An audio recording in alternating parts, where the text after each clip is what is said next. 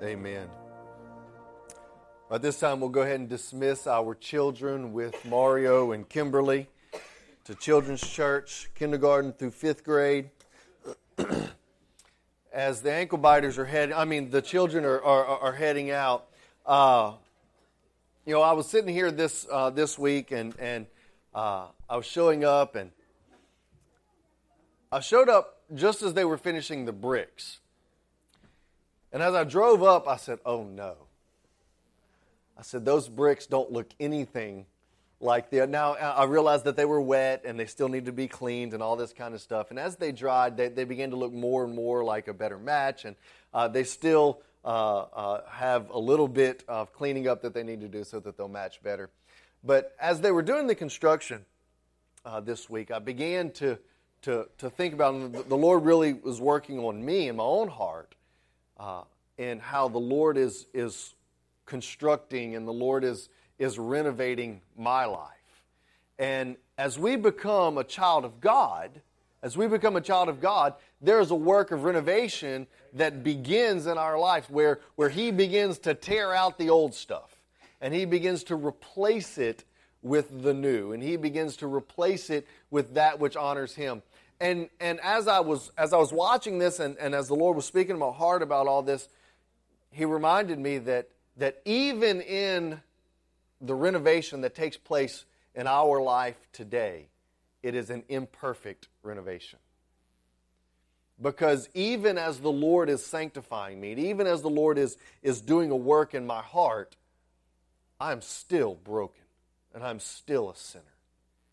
And even though we're gonna we're gonna do all this work and we're gonna we're gonna turn the sanctuary and we're asking you guys to continue to pray about, continue to give towards that. We're we're a few thousand dollars short of our goal, uh, but but by the grace of God, we're going to meet it very very quickly.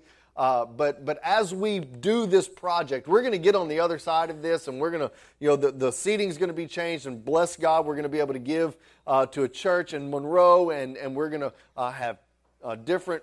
No longer are we going to uh, be able to enjoy the beauty of the pink mauve carpet. Uh, no longer are we going to enjoy the the pink pews, but we're going to have a renovated sanctuary. On the other side, it's not going to be perfect. There are going to be mistakes we're going to see, man, you know, if we had it to do over again, I wish we would do this or I wish we would do that. And that reminds us that, that even in our lives, as God is sanctifying us and as He's making us into the image of His Son, on this side of glory, we are still broken. But there's coming a day when we will, when we will have a new body, a new a new resurrected, glorified body, and there will be no more pain, there'll be no more sorrow, there'll be no more sin, and we'll be with Him in glory. That, that, that was free for those of you who are keeping track. If you have your Bibles, I encourage you to turn to the book of Matthew, chapter 15. Matthew, chapter 15, verses 29 through 39 this morning. Matthew, chapter 15, verses 29 through 39 as we continue to walk through the book of Matthew. Uh, and this is for you, Pastor Steve. Uh, whenever we're reading out of the book of Matthew, we understand that Matthew was written by Matthew. Oh, oh, oh, okay, clearly, clearly, y'all, you, y'all weren't ready for that. So we understand that the book of Matthew was written by Matthew. Matthew. And the book of Matthew was written to the Jews. And the book of Matthew was written to present Jesus as the son of See, Pastor Steve, they do listen. They do listen. Uh, Matthew chapter 15, verses 29 through 39. And departing from there, Jesus went along by the Sea of Galilee, and having gone up to the mountain, he was sitting there.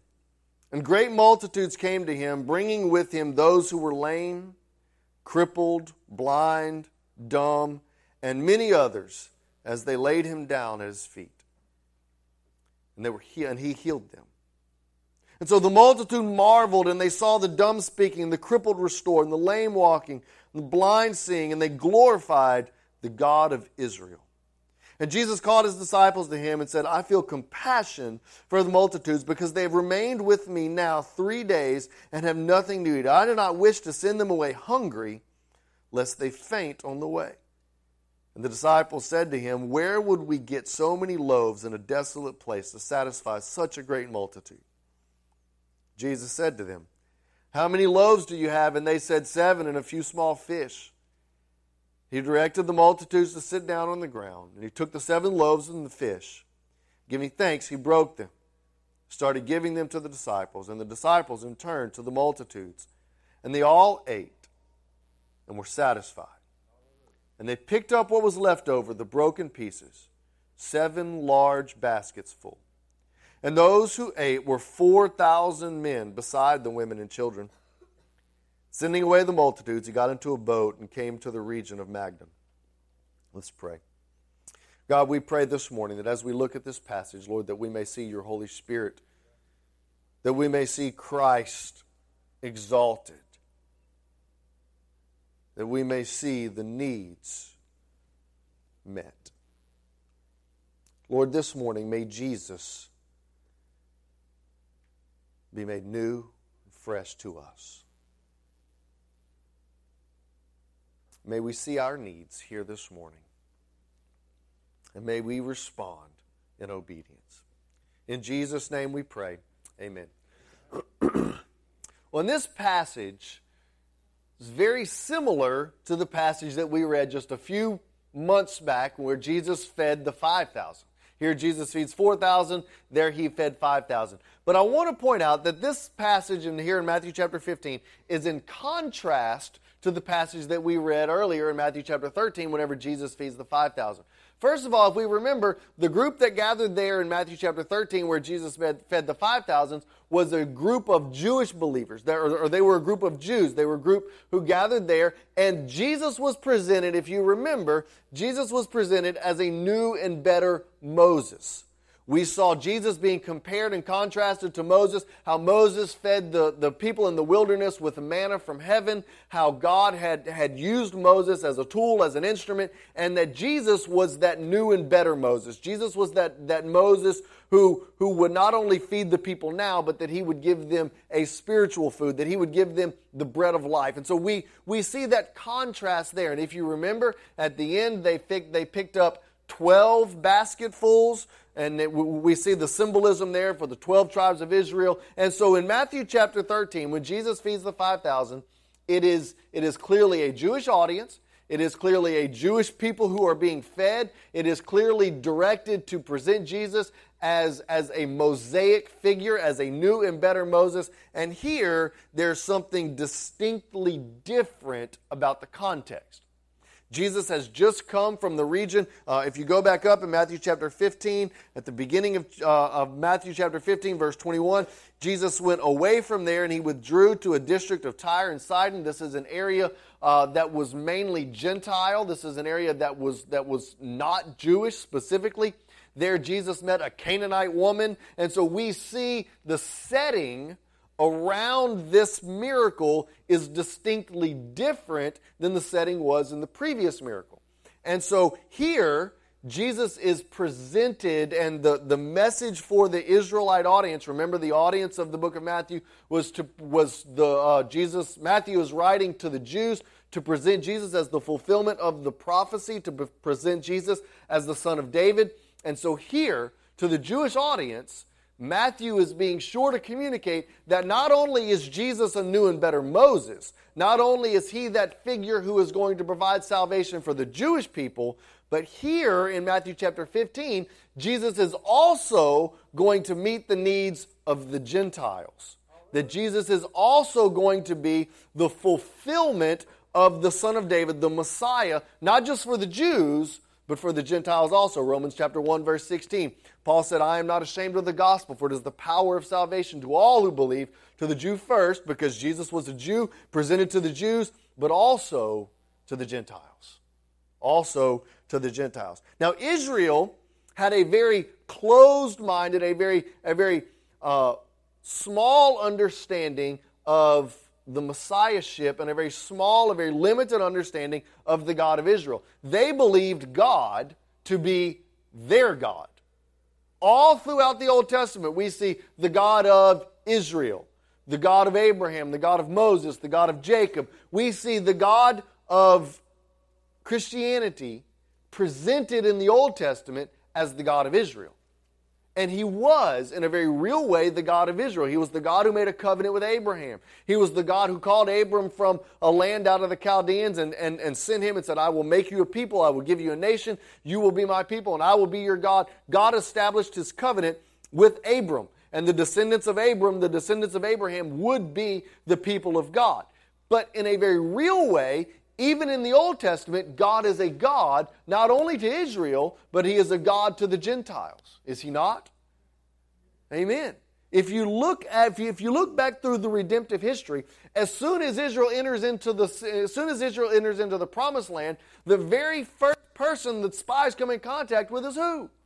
Rahab, a harlot who lives there in the wall in Jericho. And as the spies go in, and as, as, as, they are, as they're protected by Rahab, they enter into the land of Canaan, and the very first participant, the very first inhabitant of the promised land that is not Israelite is Rahab, a prostitute, who would eventually become the lineage of Jesus. And then we see the story of Ruth and Boaz, a Moabite, an enemy of God, being grafted in all throughout the Old Testament, God clearly communicates that He is not only the God of the Israelites, but He is the God of the Gentiles as well. In fact, go with me, if you will, to the book of Genesis, chapter 12, and I want us to look at God's initial covenant that He made with Abram, and I'm going to show you how, in this very initial covenant, that God demonstrated His grace and His mercy and His salvation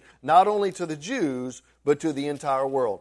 See, I believe that Israel, the nation of Israel, the ethnic people of Israel, had an incomplete understanding of the covenant that God made with Abram. Genesis chapter 12, verse 3. Let's start in verse 1. You, you, you can't just start in verse 3. I'm sorry, Chris. Now the Lord said to Abram, Go forth from your country and from your relatives and from your father's house and from the land which I will to the land which I will show you. And I will make you a great nation. I will bless you, and I will make your name great, and so you shall be a blessing. And I will bless those who bless you, and the ones who curse you I will curse, and in you all of the families of the earth shall be blessed. In Abram, in the descendants of Abraham, through the lineage of Abraham and Isaac and Jacob and Jesse and David and Jesus. Through that lineage, through that direct lineage from Abram to Isaac to Jacob to Judah to Jesse to David, from David, we see the son of David, Jesus. In the book of Matthew, Jesus' lineage is traced back from his father, his earthly father Joseph, through the earthly lineage back to David, back to Jesse, to Judah, to Jacob, Isaac, to Abram.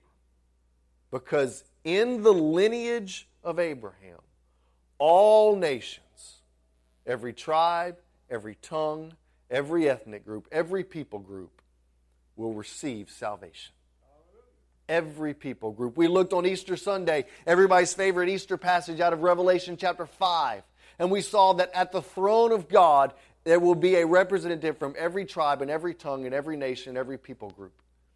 And so we see that Israel, I believe, had a very incomplete understanding of the, of the role of the covenant, that they believed God to be their God. They believed in a very arrogant, a very, a very prideful way that the God of Israel is the God of exclusively Israel, that no one else can benefit from the God of Israel because he is our God.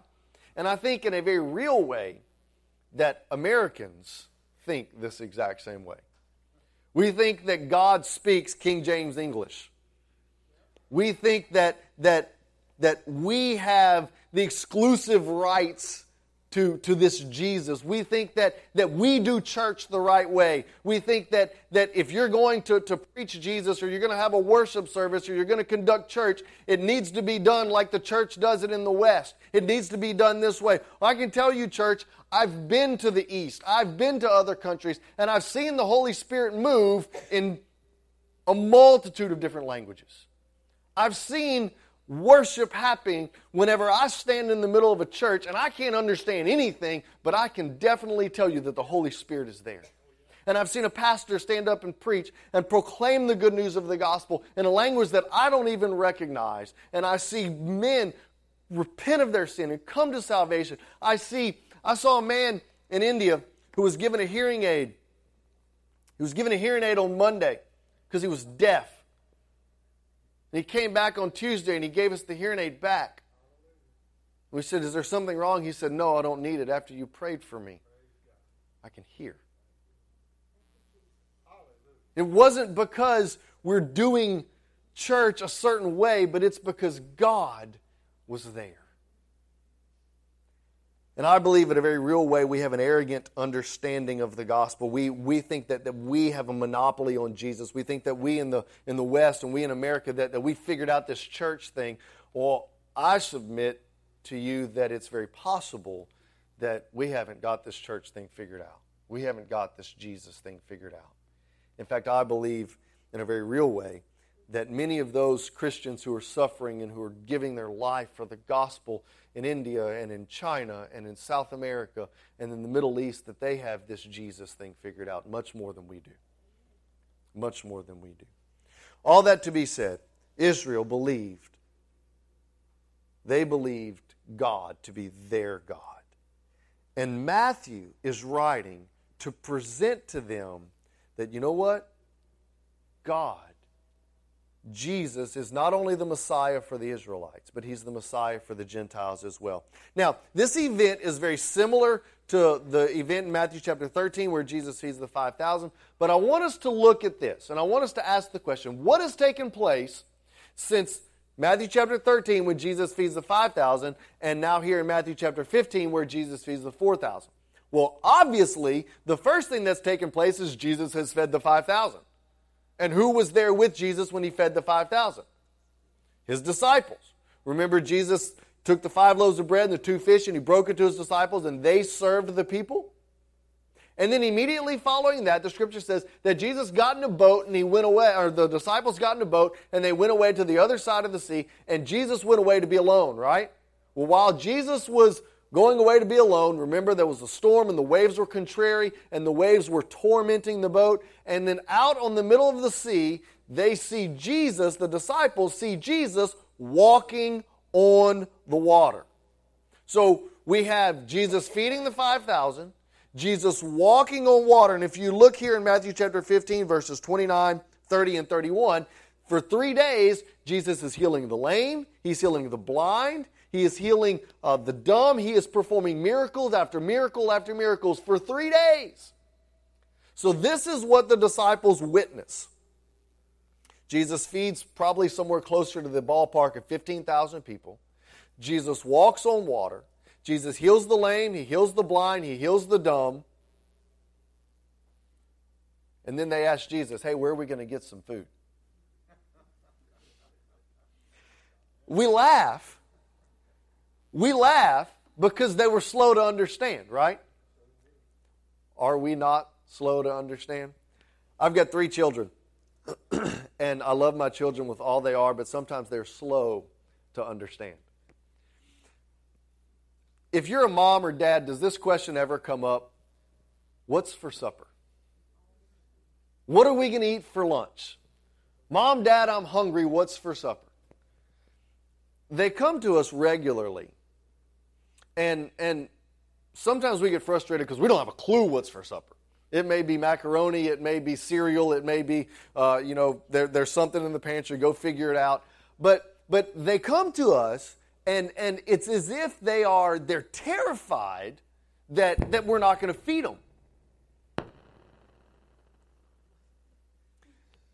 It's as if it's as if we're going to come to a to to a point and say, they're going to come to us and say, Mom, I'm starving. What's, what's for dinner? And, and, and we're going to say, you know what?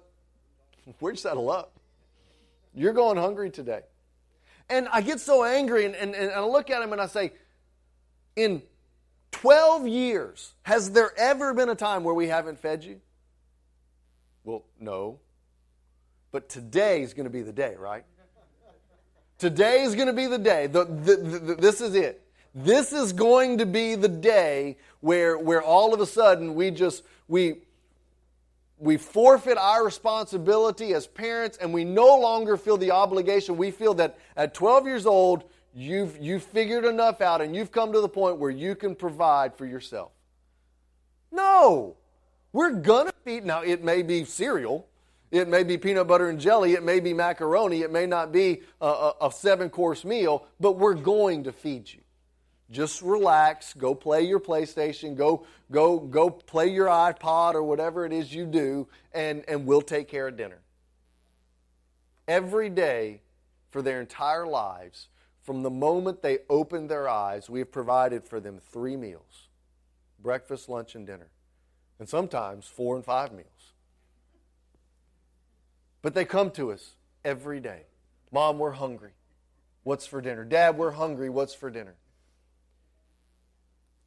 This is where the disciples were.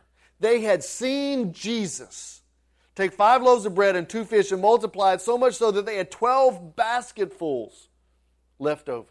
They had seen Jesus walk on the water and even call Peter out of the boat. They had seen Jesus take the lame and heal him, open the eyes of the blind, open the mouths of the dumb. They had seen Jesus in a very real and tangible way. They were with the guy who brought back the hearing aid. In a very real way, they witnessed it. They were participants. They were the ones delivering the food. And they come to Jesus and they say, How are we going to feed this person? They were slow to understand.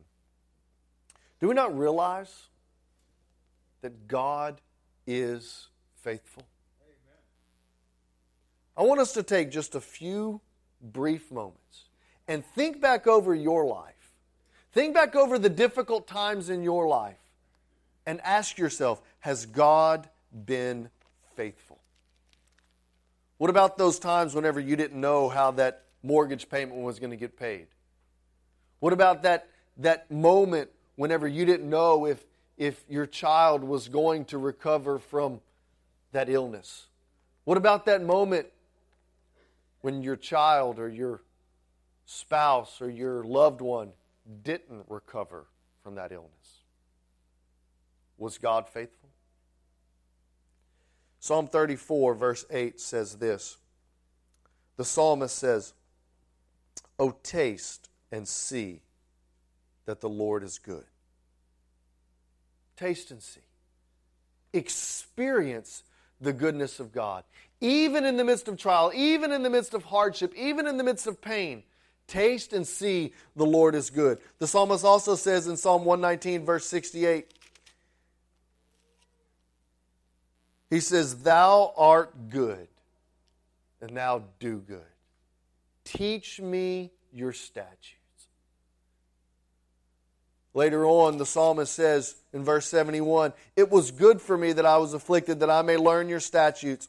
The law of my mouth is better for me than a thousand gold pieces.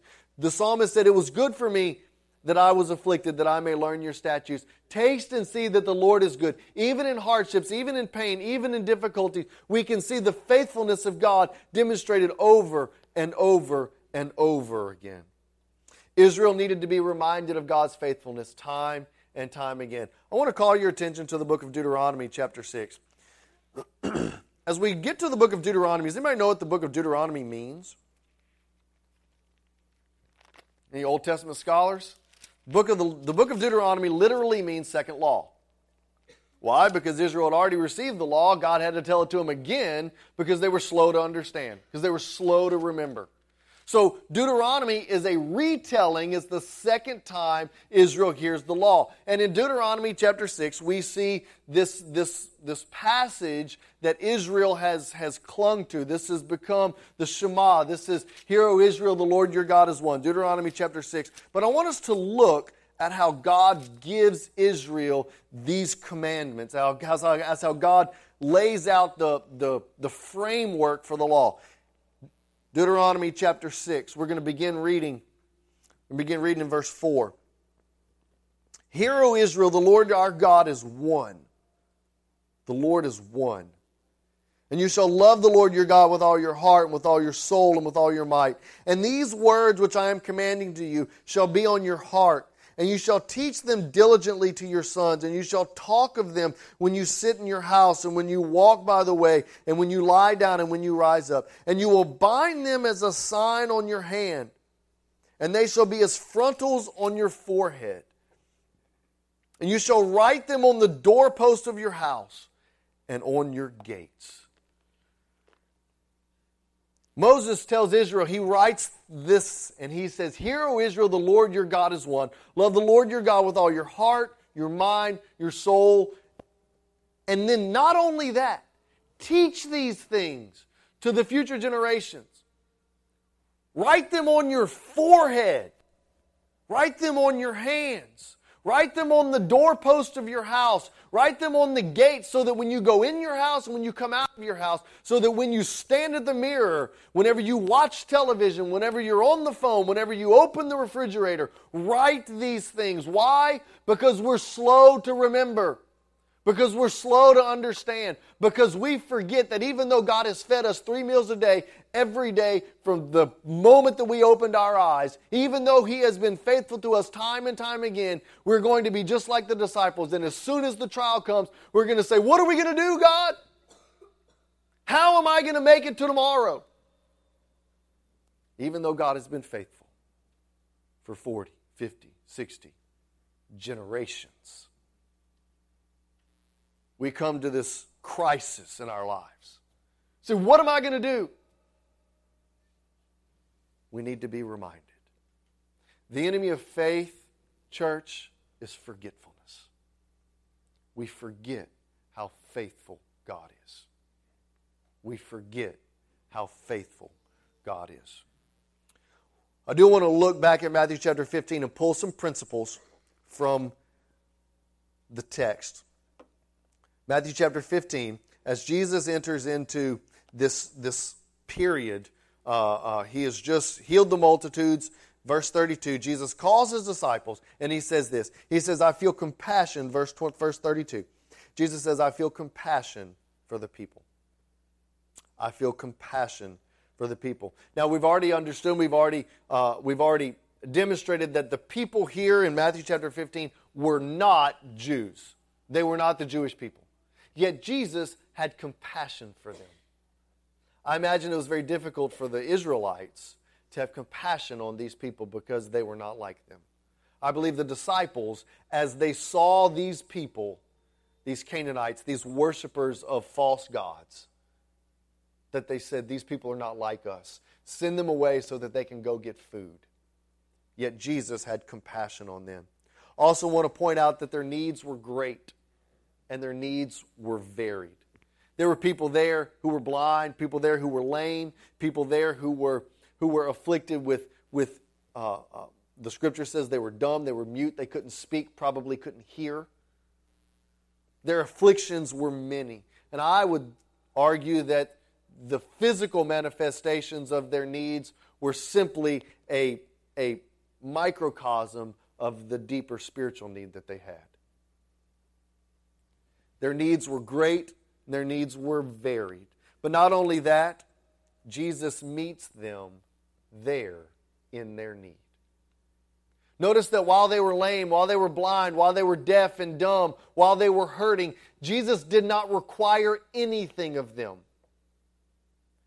He didn't require them to be circumcised. He didn't require them to go to the synagogue. He didn't require them to present, to present themselves to the priest. He required nothing of them. He met them in their needs and demonstrated grace and mercy. And then, after he had healed them, he fed them.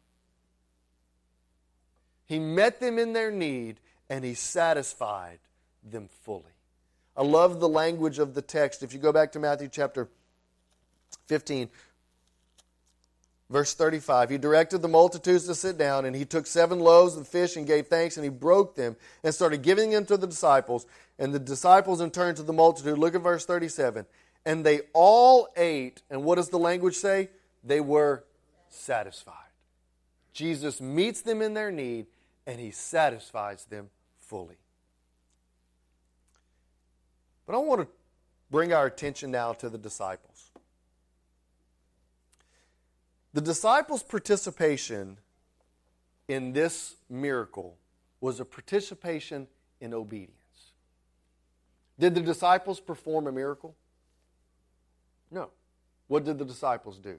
Jesus gave them very specific instructions. Look at verse 36. He took the seven loaves of bread and the fish, giving thanks, he broke them, and he gave them to the disciples, and the disciples in turn to the multitude. The disciples' job was to serve bread. That was their job. God was in the miracle working business. Go back through history of redemption. Go back through the history of God working in the life of His church. Whenever God parts the Red Sea, He tells Moses to do what? He says, Moses, you're going to come to the edge of the Red Sea, and when you get there, I want you to part the Red Sea. No. What's He tell Moses to do? Hold out your staff. A simple instruction. He says, Moses, hold out your staff. And as Moses held out your staff, the scripture says that God parted the Red Sea and they crossed on dry ground. If we look at the story of Gideon, what does he tell Gideon to do? He says, Go get a bunch of lanterns and a bunch of pots, surround the people. Gideon says, I, I, I'm no military genius. I, I don't know how this is going to work, but I'm going to be obedient. I'm going to go get a bunch of lanterns and I'm going to go get a bunch of clay pots and I'm going to do what you've told me to do.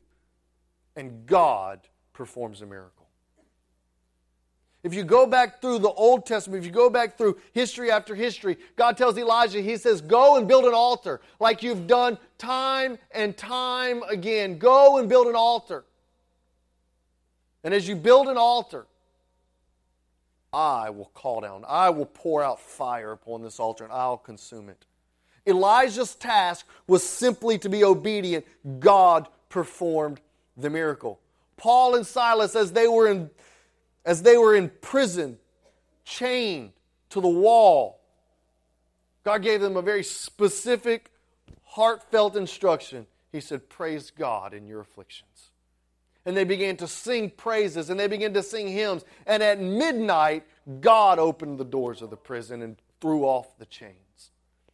All throughout history, anytime there is a miracle, the people of God are called to simply small acts of obedience. Typically, mundane acts. Hold out your staff, serve bread.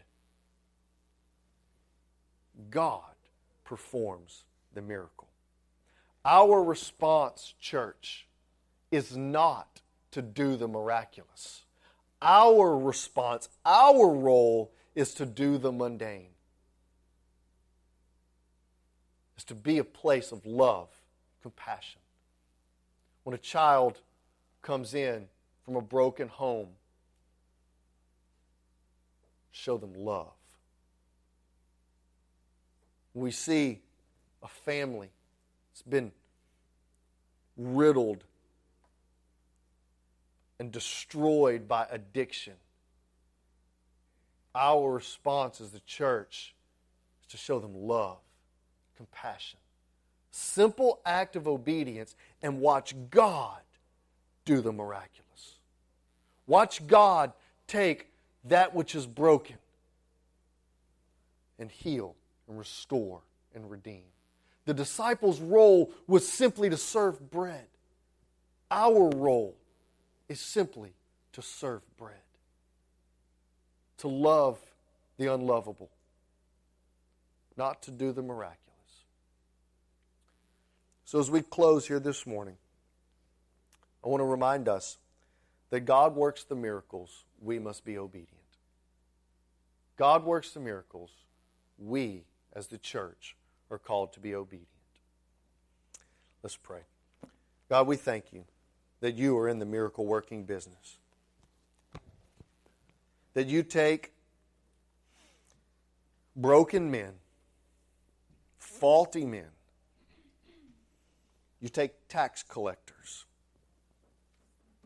zealots, fishermen,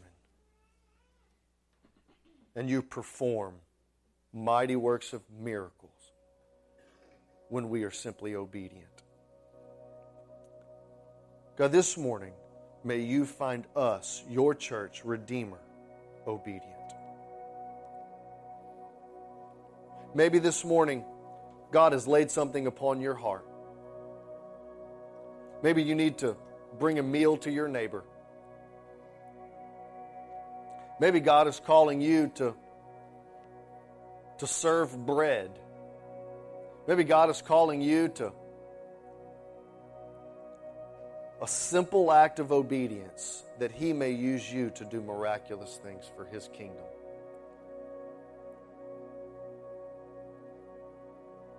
Today, may ye find us obedient. Maybe this morning you're here and you have a very specific need. You're lame, you're blind, you're deaf, you're mute. Maybe you have a very physical need, maybe you have a very spiritual need. God wants to meet those needs and He wants to fully satisfy you in Jesus. In Christ, the scripture tells us that they were fully satisfied. During this time of invitation, we'll invite you to come. Maybe if you need to come to this altar and pray, maybe you need to come to this altar and make a commitment to the Lord that you're going to be obedient in one small act, one mundane act. Maybe you need to grab someone next to you and come to this altar and pray. Maybe you need to get alone with the Holy Spirit. During this time of invitation, I want to pray that you would be obedient to the Lord this morning. God, may your Holy Spirit have his freedom to work in this place. In Jesus' name we pray. Amen.